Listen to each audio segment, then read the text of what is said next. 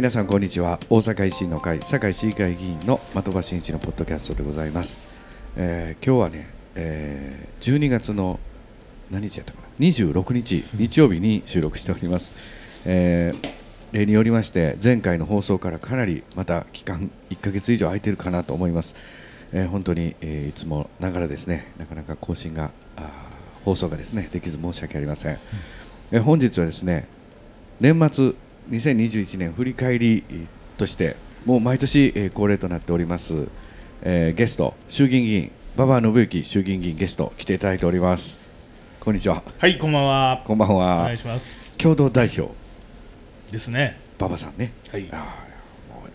偉なったから的場ちゃんのポストキャストなんか言ってられへんねんとか言って 電話で言うたそんなこと。言うてない、言うてない。で言って言う言われるんかなと思ったら、うん人間は変わりません。あそうですか、はい。言われるんかな思ったらね共同代表やのにねすごい人やのにねすいませんね。あありりがとうございます。すそれと大阪府議会議員の西林勝利府議会議員、こんばんは。こんばんは。お久しぶりでございます。もうこれね3年ぐらいやってまして年末のあのー振り返り。三年連続。はい。やっております。馬場さんもねもう2年連続ですかね来ていただいてね。はい。1年振り返ろうということでやっておりますはい。楽しくそしたらはい。スタートいたします。い。や馬場さんがね2021年にねこういろんなこと変化一番多かった、ね僕とか西林さんよりもね,、そうそうそう、うん。僕とか西林さんよりも一番出来事多かったのがうん。馬場さんですよね、今年ね。いろいろありましたんでね、ここ数年ね、ずっといろいろあるから、もう。いろいろある。何かわかれてきてるけどね。ああ、選挙の振り返りはもうやったんですか？いやまだですまだです、ご自身でちょっとねどんなはい。最初になった選挙これだけ維新が議席増えると思ってたのかどうなのか。これもマスコミとかの予想抜きで。そう。そうそうそうご自身はどう感じてたのかうん。ねちょっとお聞きまあしたい。党独自の調査とかもやってたんでね、はいはい。まあ、大体30前後ぐらいかなと、うん。あその衆議院選挙ね。衆議院選挙ね。ね他何の選挙？しいや いやいや。僕急に何のせ党あ党独自の調査ではまあはいはいはい。はいそのくらいはみたいな感じ。30前後ぐらいかなというあね、ー。でまあいろいろあの選挙コンサルタントの皆さんのはいはいはい。予想も大体そういう感じだったからね。そうですね、うん。いきなり10月の話題から入りましたけど、まあ、衆議院議員ね、そうですよね、選挙コンサルタント、選挙コンサルタントというあの職業の人がね、は最近増えてきてるんやけどね。そういう人からも意見をいただくみたいな。あのまあ意見いただくいうかね、うん。いろいろ情報提供してくれるんであね。そうなんですか、うん。で、その前半、まあ、30ぐらいやろうと言われてたのが、まあはい、どーんとこう、ねえ、まあ、馬場さんでも90何人候補者ね、全国、こう、つつ裏裏ね、あー。発掘し続けてきたそのやっと発表会というか、発表するっていうかね、その僕らあの地元の、ね、準備してきたのがね。大阪しか全然波というかわからないんですけど、うん全国的にはどんな感じです維新に対するこうやっぱりね評価2年前の参議院とか、うん。4年前の衆議院、うん。その時に比べると駅前で喋ってても、うん。反応がかなりようなってきてどこ行ってもね、おまあ、頑張ってやって声かけられたうりとか、ん、一応27都道府県、ーはいはい。えー、74人のはいはい。候補者のところ行かしてもらいました。けどね、はいはいはい。人間宅急便と言われていた。人間宅急便でね。だからもう前回の、まあ、参議院とかとはもう全然違う、ちょっとこうそうやね。な波みたいなの。そうやね。やはりかん肌で感じた、もう宅急便がありあったいう感じですか、そうやね。なんか維新のやっぱり考え方って えようわからんかったけど、ん。まあ誰が？あの 馬場さんはよ 俺がわからんかったら終わってるよ。すいません。ごめんなさい。一般の国民の人がね、あのまあ、関西以外の人はようわからんかったけども、まあなんかこう維新ってこんなこと考えてるんやなっていうことがまあだんだんだんだん浸透してきてると、ほんでまあじっくり考えたら、うん。やっぱりこう維新のその、言うてること合うてるやんと。うんうんいうのが、うん。こう徐々に徐々にこれみんなの力でね、あの全国民にうん浸透しつつあるっていうのがなんかこの率直な感じだ大阪で地域的にただ盛り上がっている人たちではなくてうん。ちゃんと政策とかやりたいことがだんだんうん。具体的に伝わり出してきたと。あの大阪都構想もね、それは大阪のためにはやらないかんかったことやけども、あまりにもその大阪都構想が前出過ぎてたから、はいはいはい。そのいやそれやるための政党でしょみたいなところがあったわけよね。うんそういうことですね。うん、だからはい。大阪都構想というのが今一旦ちょっとこうんう横に置かれて、うん。まあほんなら維新で何すんの？とうんいうう見方の中で、今まあその国の方でやってる日本大改革プランとか、はいはい。そういうのにこうそういうのを見てもいただいて、うんなるほどなと、維新でそういうのを考えてたんやなっていうのがね、やっとこう広がってご理解が、うん。まあ、全国どこ行っても少子高齢化人口減少。これはもうねどこ行っても同じことでしょうし、うん。これそんな中でどうやって仕組みを変えて改革してね次世代に耐えあでれるようなも今回はあれちゃいますかね。やっぱりあの吉村知事のね、うん。活躍もそれは大きかったね相当大きかった、うん。馬場さんはこう吉村知事と同じ日程でこう重なる時もあったんですか？いや衆議院選挙はなかった、あなかった、うん。僕らもねあの17区はもうあの誰も候補者がいないというか、はいはいはい。本人もいない、応援もね17区ね。そうそうそう。も僕らだけが選挙やってる感じだったんで吉馬村知事の姿を見ることも当然なかったんですけどあのねネットとかで見るだけでは相当ね人がねうん。うわーっとこう集まる。でもそういう意味では17区が最強っていうことちゃうかな。え？候補者はいない、うん。えー有名人来ない。来ない、うん。もうほんまにその地元の市会議員さん、府会議員さんのおまあ、力で選挙やっていただいたと。それはやっぱりご本人のまあ日々のそれねはご本人いやそんなことない。いやいやなんですのこの時間。なんですのこの時間。いややっぱり言うてもねやっぱりご本人の選挙ですから、ええ。今やあれですかやっぱ東京でも吉村知事の認知度いうのは相当上がってるい感じ。やもう衆議院選挙の時も、あれ有楽町と新宿やったかな、うん。2か所ぐらいでその街頭やったら、まあ1000人いうのはちょっと持ってるかもわからないけど、はいはい500人ぐらいはもう軽く。えーそれも大阪とねちょっと場所によって同じぐらいのレベルでお盛り上がってる感じでですまああのー珍しいわね。うん。大阪の人ら関西の人というのは吉村結構生で見るけど、うんはいはい。関東東京の人いうのは、うん。生吉村いうのは見たことないから。ね確かにね。まあニュースでパッパッ、まあ、コロナ対策ちょっと頑張ってるなみたいなニュースの流され方ですけどそうですよね今回吉村知事自転車乗ってなんか東京を走ってたらしいああそう。そうそう。え初の。えなんで？銀な輪作戦でああそうなんですか。そうそうそうやっぱり東京はねいろいろこう話題作るのが上手やからね、はいはい、そういう自転車に乗って山手線一周ええそんなんやってる回線とかね。あら。そういうのをまあいろんなことやるから、ね、吉村さんが、いやいやその東京メンバーが、ね、あ東京の方がね、ううん。今回ねあの馬場チームも銀輪部隊でね、うん。あちこちなかなか回りましたけど、うん。えもう一日中ね、ん。あの走ってた舞台もあったんで朝からうん。夕方確かに。まあいろいろなあのねツイッターでご支援いただいてる方もあの応援に来ていただいたりとかね、はいはい。自転車乗っていただいたりとかしましたね、ボランティアで、ええ。今回でもボランティアの人かなり馬場さんの選挙ね。うん。手伝いたいいう人。自ら、うん。あのうん行きますいうことで、うん。結構なるほど明日これはから何日行きますとかそうそうそう。結構置いてましたね。これはほご本人の人気じゃこれはない人気じゃないですかそれは。ね、うん。僕の選挙だそんなん誰も来ないですよ。そりゃそうでしょ、何がなん です？いやでも本当にね多かったですよ。うん。でもなんかあの候補者おれへんということのうん。非常事態をこう有権者の方がねあ維新の支援者の方がうん。共有してくれた感じもありましたけどね、うん。もう今回みんなそういうふうなね馬場さん大変やなと。うん。うん。馬場さんはやっぱ全国行ってみんな応援せなな、うん。そうそうそうそう。割とそういう声も多かったうん。ね、そう。そういうことでなんかこうねうんご支援いただく方が自分も力入れなと。そういうことでね、候補者いない選挙もあながちええもんやなと。いう、結果論やから。ね そうですね。これの方が盛り上がったかもしれない。そうそう俺の方がそういう今回ね。みんなちょっと力が入ったかもしうれない、ん、あんたら頑張らなあかんでということでね、僕らになんかこうエールをね、うん。うん、こういうことでね。そうそうかなりね。ええ。そうそうそう今回はね馬場さん僕も何回も間違えられました。そうそうそう。いや勝手に馬場信之ですって言うからです。全然顔違う。影武者。そう。握手の輪ができましたね。そう。頑張ってーってそれどっちも微妙な話ですよそれ、えーねえ。でも馬場さんも全国飛び回ってなかなかね自分とこの選挙も気になりながら。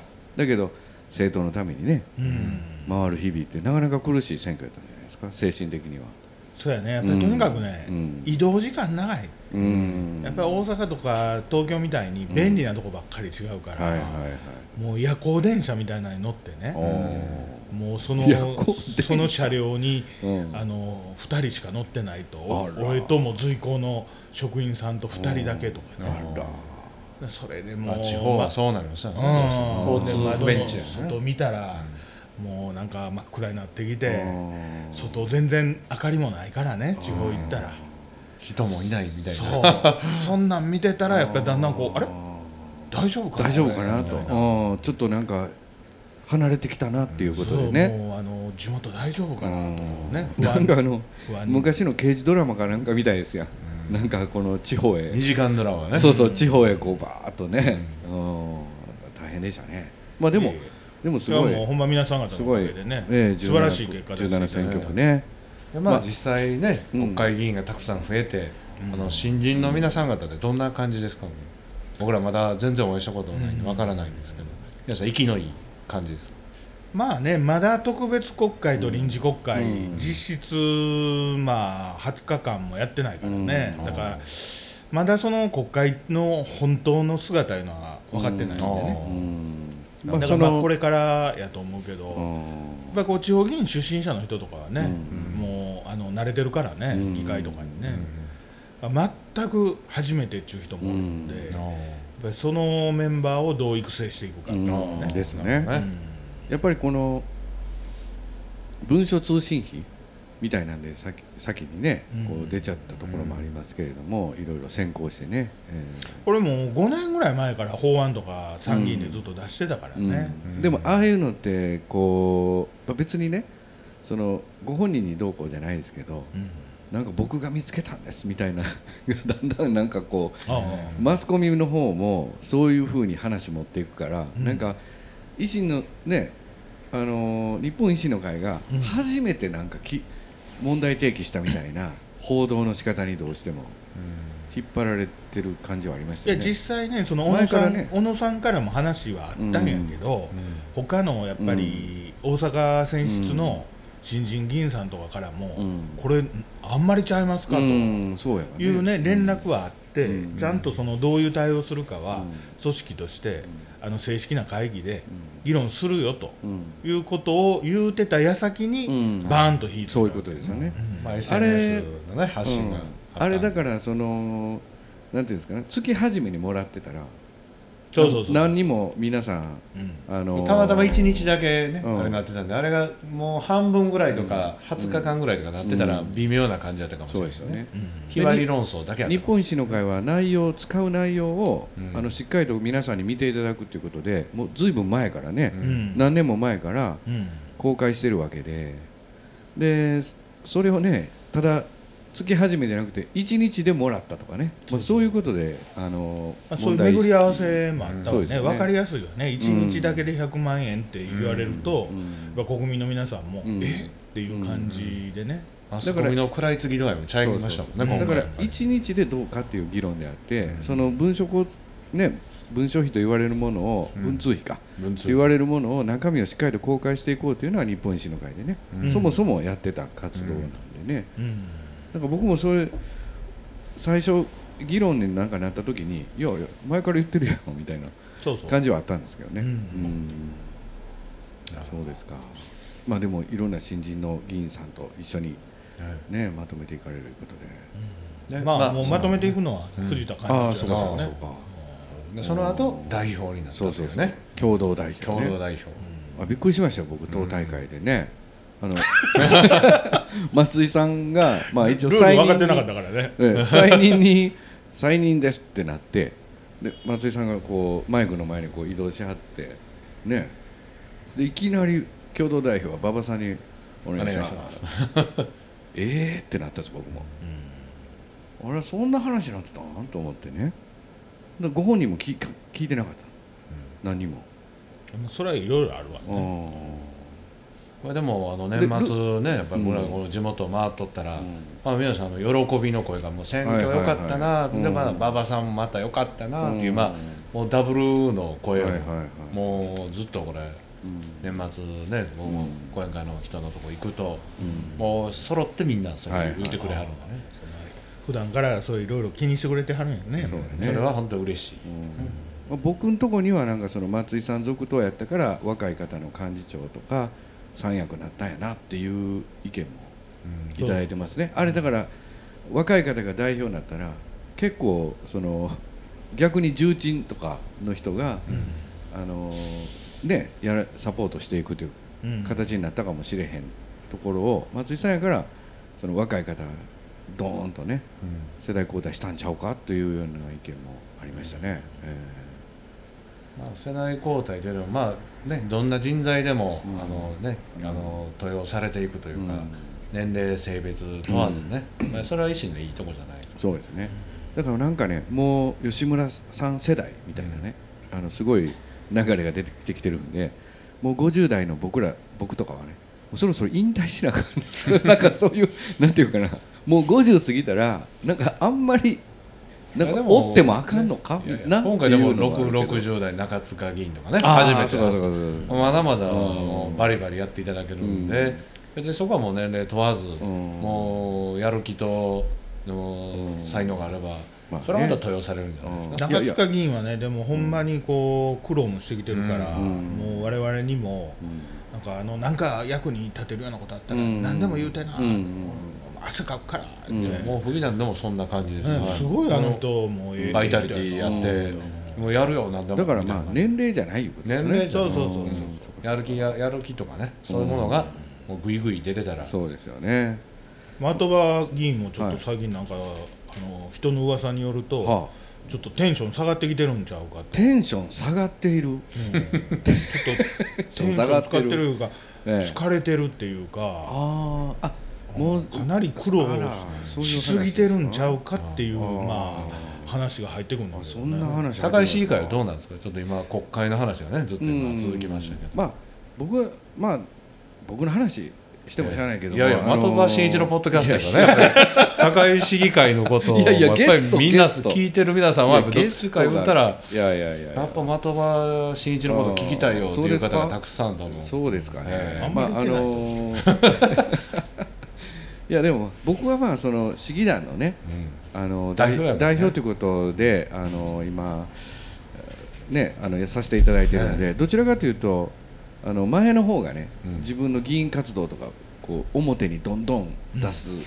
感じだったんですけど、まあ、今のところは僕よりも皆さんにやっていただくと、まあ、それを皆さんがええようになるようにちょっと裏裏で裏方でこうお支えしていくっていうかね、まあ、そういう仕事に専念させていただいてるんで、まあ、ちょっとそういう話も出てきたんかなっていうのは思いますけどね。もう今ねお顔見ててもこの辺もうん白がいっぱいで出てきてるしそれはね年齢ですよ。あーちょっと毛もすぐいやいや、なってきた。そうなんやそれ。またまたちょっと減ってきてるしね ごっつい感じ悪いよ。